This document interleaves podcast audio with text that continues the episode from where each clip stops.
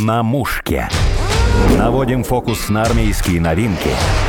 Разбираем танки и истребители. Понимаем нашу армию. Сегодня будем говорить о двух важных, интересных темах – о воздушно-десантных войсках и войсковой разведке. В гостях у нас председатель Центрального управления Союза десантников России, полковник в отставке Валерий Юрьев. Он служил в разведке ВДВ и в Главном разведывательном управлении Генерального штаба, был командиром разведвзвода, имеет опыт работы в спецназе. Валерий Николаевич, здравствуйте. Добрый день, Александр. Расскажите про себя, о своем опыте, как вообще начали. Да, но я хотел бы о себе немножко как бы рассказать, чтобы радиослушатели понимали, кто им рассказывает, да, что это не просто дилетант, который на улице поймали, а человек, который в данной теме, естественно, является, ну, по крайней мере, докой. Да. Я закончил Рязанское десантное училище в 1978 году, закончил разведывательный взвод. То есть в 1976 году в Рязанском училище появился разведывательный взвод, первый. И я вот этот первый разведвзвод закончил. Практически всю свою службу проходил на должностях командира разведроты, заместителя командира дивизиона разведроты. Пять лет командовал тремя разведротами. Два из них в Афганистане, разведроты 350-го полка в 83-85 году. На 7 лет был заместителем командира 45-го отдельного разведного полка специального назначения воздушно-десантных войск, который на данный момент переформирован в бригаду 45-ю. По украинским событиям я так чувствую, что аэродром в Гастомеле удерживали 200 спартанцев именно с этого соединения. Заканчивал службу преподавателем одного из учебных секретных заведений, да, поэтому озвучивать не буду, то готовит наших разведчиков. Награжден семью государственными наградами, из них шесть орденов, именным пистолетом ПСМ, от имени министра обороны. Звание подполковник досрочно. Полковник в отставке. В настоящее время возглавляю Центральное управление Всероссийской общественной организации ветеранов Союз десантников России, в который в себя включает 139 организаций юридических лиц, в 67 регионах Российской Федерации. Более 60 членов организации. Значит, основная задача наши – это содействие ветеранам десантных войск, спецназа Главного разведуправления и морской пехоты, подготовка подрастающего поколения для службы именно в этих частях и соединениях, и помощь частям соединениям ВДВ, спецназа, ГРУ и морской пехоты. Валерий Николаевич, если говорить о законах, которые действуют в воздушно-десантных войсках, это закон чести, закон Маргелова, могли бы его озвучить? Как такового одного закона нет, да, это серия или большое количество правил поведения десантника. Как бы основные законы десантных войск, это прежде всего даже смерть не является условиями для невыполнения приказа. То есть мы нацелены, десантники, на то, что любой ценой, значит, приказ выполнить. Мы понимаем, что мы подготовлены лучше любых войск. И поэтому те задачи, которые перестоят перед нашими вооруженными силами, соответственно, никто, кроме нас, лучше не выполнит. Поэтому девиз воздушно-десантных войск – это «никто, кроме нас». Соответственно, в воздушно-десантных войсках, так как мы действуем в глубоком тылу противника, существует взаимопомощь на грани э, самопожертвования. То есть сам погибай, товарища выручай. Потому что ты понимаешь, что товарищ, стоящий рядом с тобой, он также на это нацелен, что он будет погибать, но тебя своей грудью защищать. Четвертый принцип, да, это вера в своих командиров как вера в нашего батю Маргелова Василия Филипповича, так это у нас такая традиция, что командир всегда прав, если командир не прав, смотри статью первую. Ну, это как бы так немножко смешно, но только вера в командира, она позволяет солдату выполнять задачу. Потому что если он в командире сомневается, значит, соответственно, у него возникают сомнения, и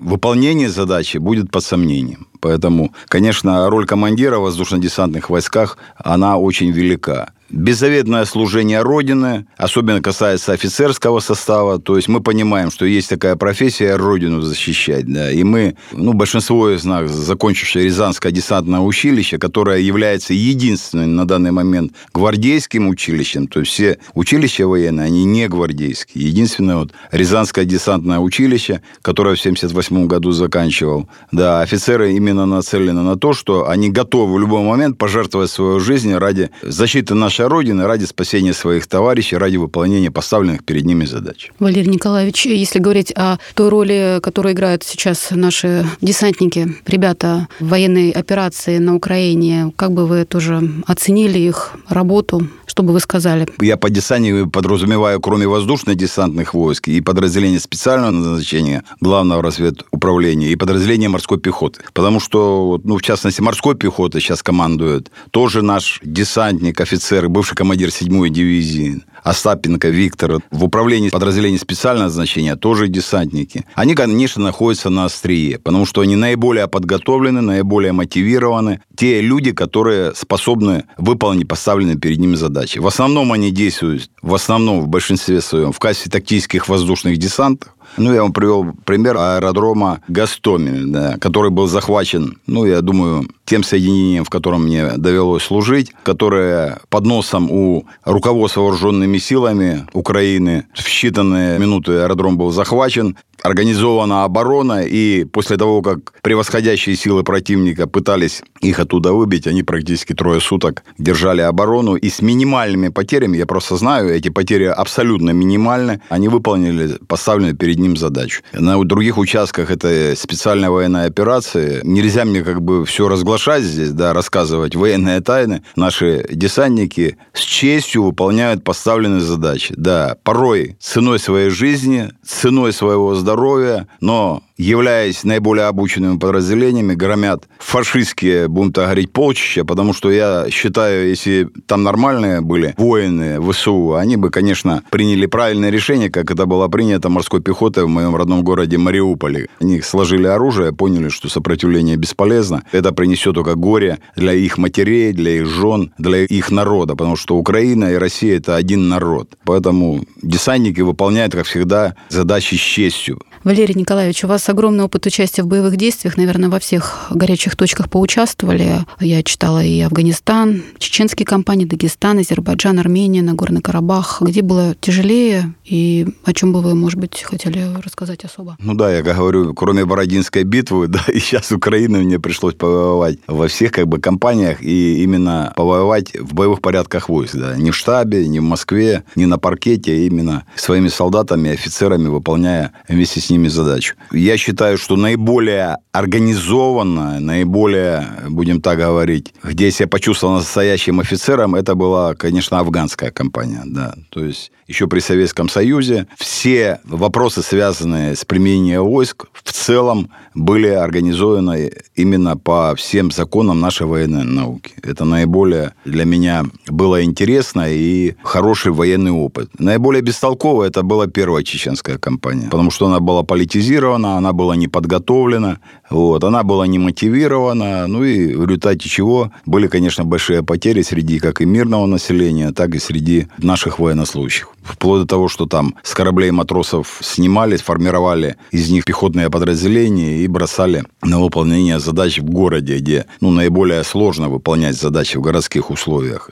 Солдаты порой они автомат в руках, вернее, матросы не держали. Ну, примерно такие же картины были и в сухопутных войсках. Чего греха таить. И у нас сборные были как бы подразделения. Ну, вот мне довелось в чеченских компаниях, участвуя в должности замкомандира 45-го полка специального значения, мы входили полностью штатным своей воинской частью. То есть мы никого там не добавляли. То есть мы были наиболее боеспособны и наиболее качественно выполняли, я считаю, свои задачи. Если говорить про Афганистан, я слышала, что ваша разведрота стала лучшей в дивизии. А, ну, моя разведрота до Афганистана, да, я принял должность командира разведрота. Передо мной моего предшественника, старшего лейтенанта Алексеева, за развал в роте. Ну, серьезно неуставные взаимоотношения были. Рота была полубандитское подразделение, ну, образно выражаясь. Предшественник мой был снят с должности. Решением командира дивизии я был назначен. В течение двух лет у меня рота была лучшая в дивизии, за что еще до Афганистана я был представлен к медали за боевые заслуги,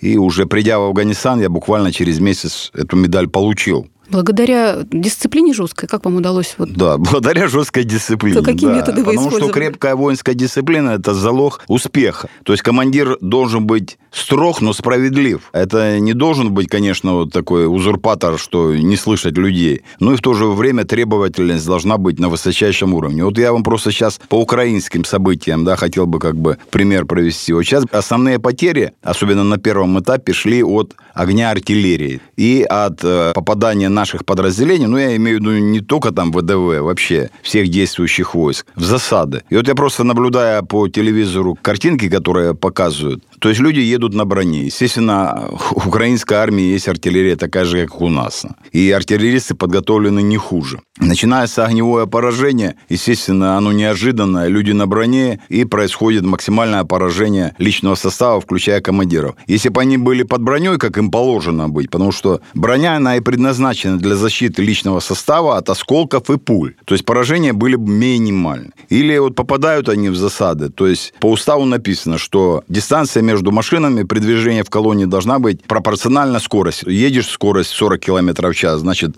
40 метров должно быть между машинами. 50, значит, 50, да? Даже если в засаду попадает какая-то часть колонны, то остальная не попадает.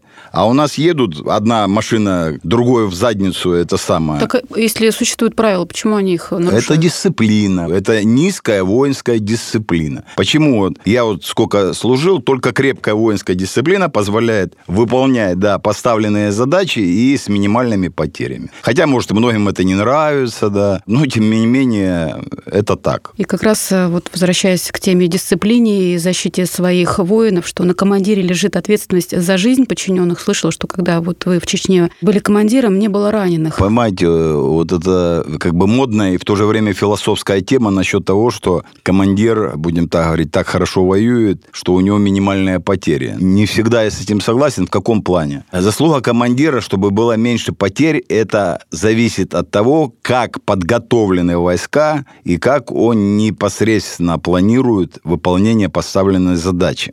То есть, вот я командир разведроты, у меня три разведвзвода. Они действуют на разных направлениях. Я как могу грудью своей защитить? Или просто их не пустить выполнять задачи? Некоторые говорят, я так хорошо командовал своими подразделениями, что у меня не было потерь. А как ты? Ты или на войну не ходил, или каким образом допустил? Всех не защитишь солдат и офицеров своих. Прежде всего, мы, естественно, старались готовить свои войска к выполнению поставленных задач. Вот, ну, я как пример, в Первой Чечне, да, мы первоначально прилетели на аэродром Моздок, и э, мой полк, 45-й спецназ, дислоцировался в районе 3-й эскадрильи. Я сразу же, буквально на второй день, организовал огневую подготовку, то есть приведение оружия к нормальному бою, потому что если оно не приведено, ты стреляешь вроде должен поразить, а у тебя оно не выверено, то есть она на 30 сантиметров стреляет левее. Вот, уже у тебя появляется неуверенность в оружии. Поэтому я сразу же организовал, все мои военнослужащие привели оружие к нормальному бою. Даже примитивно провели мы стрельбу из всех видов оружия, то есть каждый, независимо от своей воинской специальности, мог стрелять с пулемета, с автомата, с гранатомета и так далее. Потому что бой, он непредсказуем. Ты сейчас с автоматом, он у тебя заклинил, ты хватаешь гранатомет.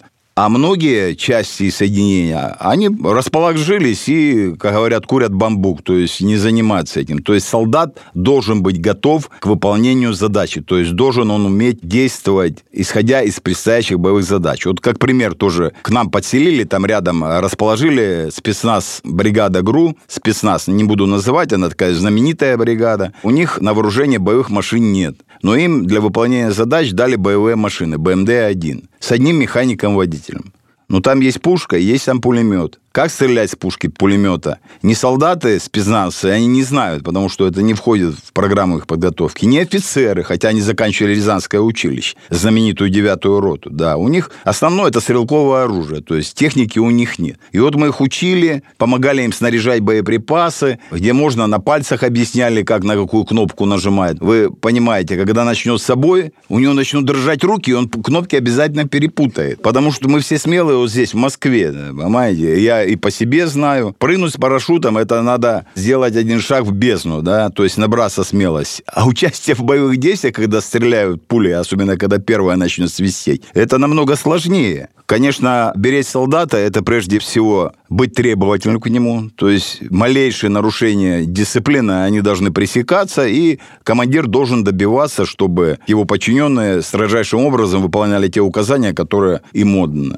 Второе, солдат должен быть подготовлен, потому что часто, вот, ну, я вам как примерно на бригаде спецназ показал, и таких эпизодов масса. Масса, когда и офицеры, и многие солдаты, они первый раз этот автомат видят. Да, и командир их ведет в бой. Значит, командир должен здесь проявить свою принципиальность перед старшим начальником, сказать там, товарищ полковник, дайте мне день, задачу мы перенесем на сутки, и он должен этого добиться. Но я своих солдат научу хотя бы стрелять с автомата. Не все командиры, и многие слабовольно в этом плане боятся перед командиром старшим за своих подчиненных заступиться. Поэтому командир должен быть строг, но справедлив. Я хотела как раз поговорить, знаете, о войсковой разведке. У вас гигантский опыт там, вот на примере, может быть, Афганистана того же. Как вообще производить разведку на чужой местности? Опять же, и в темноте. Насколько это сложно выполнять задачу? Ну, во-первых, разведчики – это, будем так говорить, лучшие люди в любых соединениях и частях. Да, туда, без сомнения, отбираются лучшие солдаты и офицеры. Им уделяется больше времени на подготовку и выделяется время на подготовку. Ну и, соответственно, им ставятся наиболее сложные задачи. Вот, большому сожалению, сейчас вот я буквально как к вам прийти тоже, мои подчиненные докладывали, исходя из тех событий, которые сейчас происходят на Украине, отдельные общевойсковые командиры заставляют бригады спецназ, и это было в Чечне, участвовать в кассе штурмовых подразделений для выполнения каких-то пехотных задач. Разведка – это не бежать и не атаковать какие-то здания, да, как вот показывают, вот они заходят, там осматривают. Разведка – это глаза и уши командира. То есть ты должен получать информацию, которая необходима для действия войск парашютно-десантных, ну, подразделений, и для того, чтобы определять координаты цели для поражения имеющимися огневыми средствами своими, а не для того, чтобы вступать в бой. Вступление в бой для разведчика – это крайняя мера. Значит, принцип разведки не обнаружен, не уничтожен. То есть разведчик максимально он должен быть не обнаружен. Он должен выходить в необходимые места, проводить разведку э, мест расположения противника, его командных пунктов, ну и другие задачи, и передавать их соответствующим общевойсковым командирам и средствам поражения. Сейчас имеются способы наведения с помощью лазерных там, дальномеров и так далее,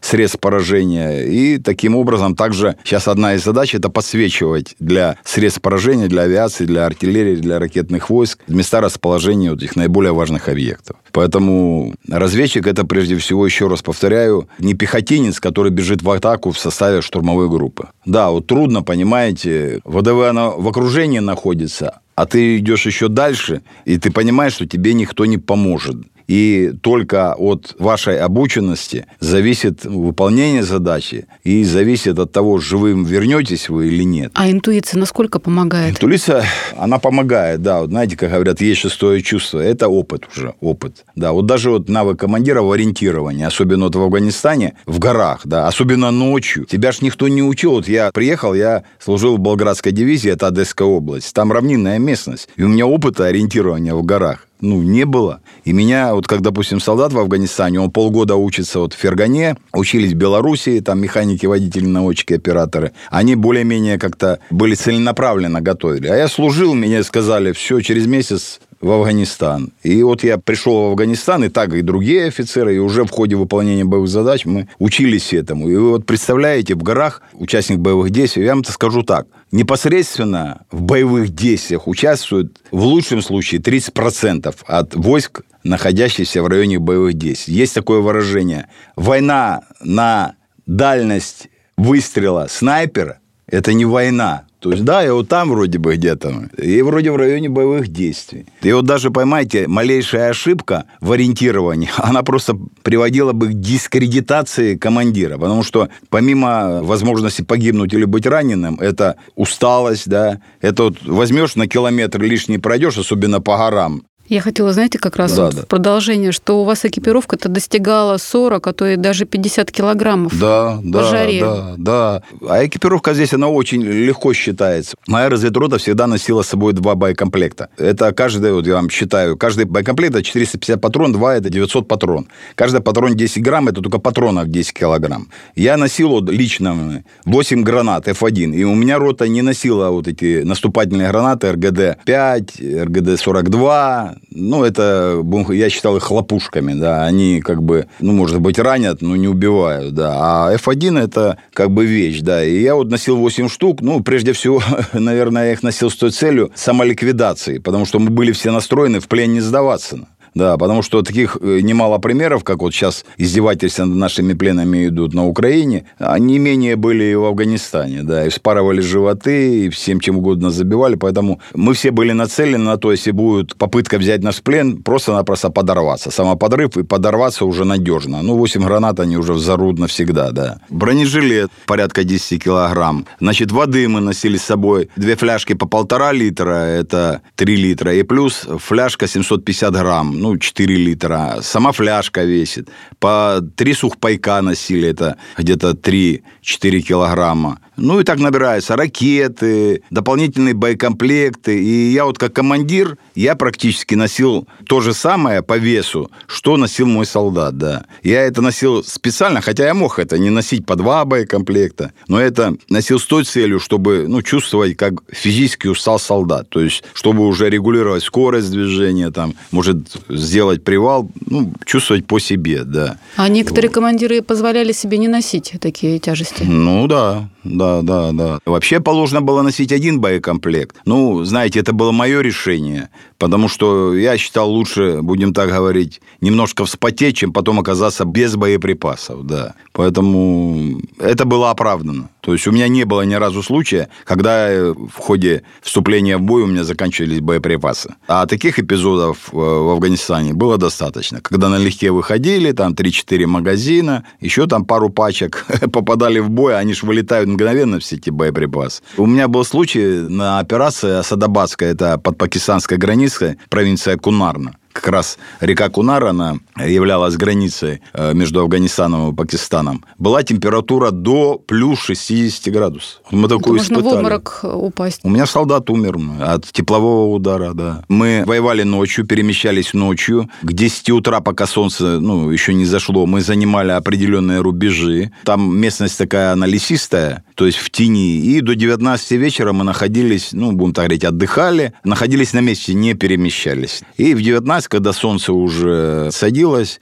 мы начинали действовать дальше. Да, вот такой был эпизод. Хотя ничего это не предвещало. Да. Я ему свои носки еще отдал, у него носки стерлись. У меня были запасные, я ему отдал. И буквально на ровном месте пытались ему укол, в сердце делать укол. Само лекарство было для того, чтобы восстановить жизнедеятельность, а иголки, она длинная должна быть, чтобы проколоть. Не было иголки. Но это функции санинструктора, которые... Сколько мелочей нужно учитывать, да, чтобы спасти жизнь? Ну, не было. Это функции как бы санинструктора не входило. Но мы попытались пытались, но короткая иголка мы до сердца не достали. Да. Но это был опыт во время жары. У вас, я читала, такой момент был тяжелый, когда вам нужно было высоту брать, и вы еще и обморозились. Да, ну это как раз было на Паншере. Десантировались мы, это был сентябрь месяц, э, ну практически в такой, в демисезонной, будем так говорить, экипировке. Пизгаранский крест, ну афганцы знают, где это. Температура была по 20 с лишним градусом тепла. А потом мне была поставлена задача занять высоту 4965 метров. Это бестолковый был приказ, потому что там духов не было. То есть, я еще раз говорю, иногда руководят те, которые не понимают, что там, да. И я туда поднялся, естественно, выполняя приказ. У меня рота сильно была усилена, где-то порядка 60 человек было. А перчатки были, они такие были легкие. Они, когда по скалам лезли, они вот эти кончики постирались с перчаток. И, соответственно, фактически пальцы оказались, ну, голыми. Из 60 человек, я думаю, ну, человек 15-20 были не обморожены. А остальные в разной степени обморожены, как бы таких фатальных, будем так говорить, немного было, но был один у меня солдат, которому четыре фаланги на одной руке, четыре фаланги на другой ампутировали, да. Ну, как бы это прежде всего зависело от него, то есть каждый должен бороться, будем говорить, за самосохранение, а он немножко был э, не такой волевой человек, и он как бы не пытался там руки разогревать и так далее. В результате чего так он сильно обморозился. Каждого я тоже контролировать не мог. Я читала, что вы даже испытали галлюцинации после вот такой нагрузки, когда да, спускались, вот да? у меня, да, в Афганистане было, когда мы вот своих обмороженных отправляли на вертолете, была высота 3000 2965 метров мы спустились немножко. И у меня был также обморожены ноги у моего заместителя, э, у Володи Белова. Ну, он такой тучный был, я за 120 килограмм веса. Я запросил командира дивизии э, выслать вертолет для его эвакуации. Мне комдив говорит, знаешь, маловероятно. Говорит, ну, сейчас АСА будем вызывать с Кабула. Вот. Если не прилетит, значит, тогда будешь выносить его. Ну, и маршрут дал. Ну, я бы его не вынес. Посчастливилось, что летчик нашелся. Да, его эвакуировали, ну, и мы потом продолжили движение, и вот в ходе движения, ну, во-первых, мы несколько ночей не спали, недосып – это тоже большая нагрузка на организм, ну, и в ходе перемещения у меня такая, как бы, галлюцинация, якобы сидит душман за кустом, я начал его прикладом бить, потом просветление, душмана там нет никакого, да, были такие эпизоды. Валерий Николаевич, мы еще не успели поговорить о вашем опыте участия в миротворческой миссии в Боснии и Герцеговине и совместных учениях с НАТО, и о том, как вы неожиданно для себя встретились с Владимиром Путиным и как вы выбили зарплату для солдат. Об этом слушайте в следующем выпуске подкаста. Я напомню, это был председатель Центрального правления Союза десантников России, полковник в отставке Валерий Юрьев. На мушке.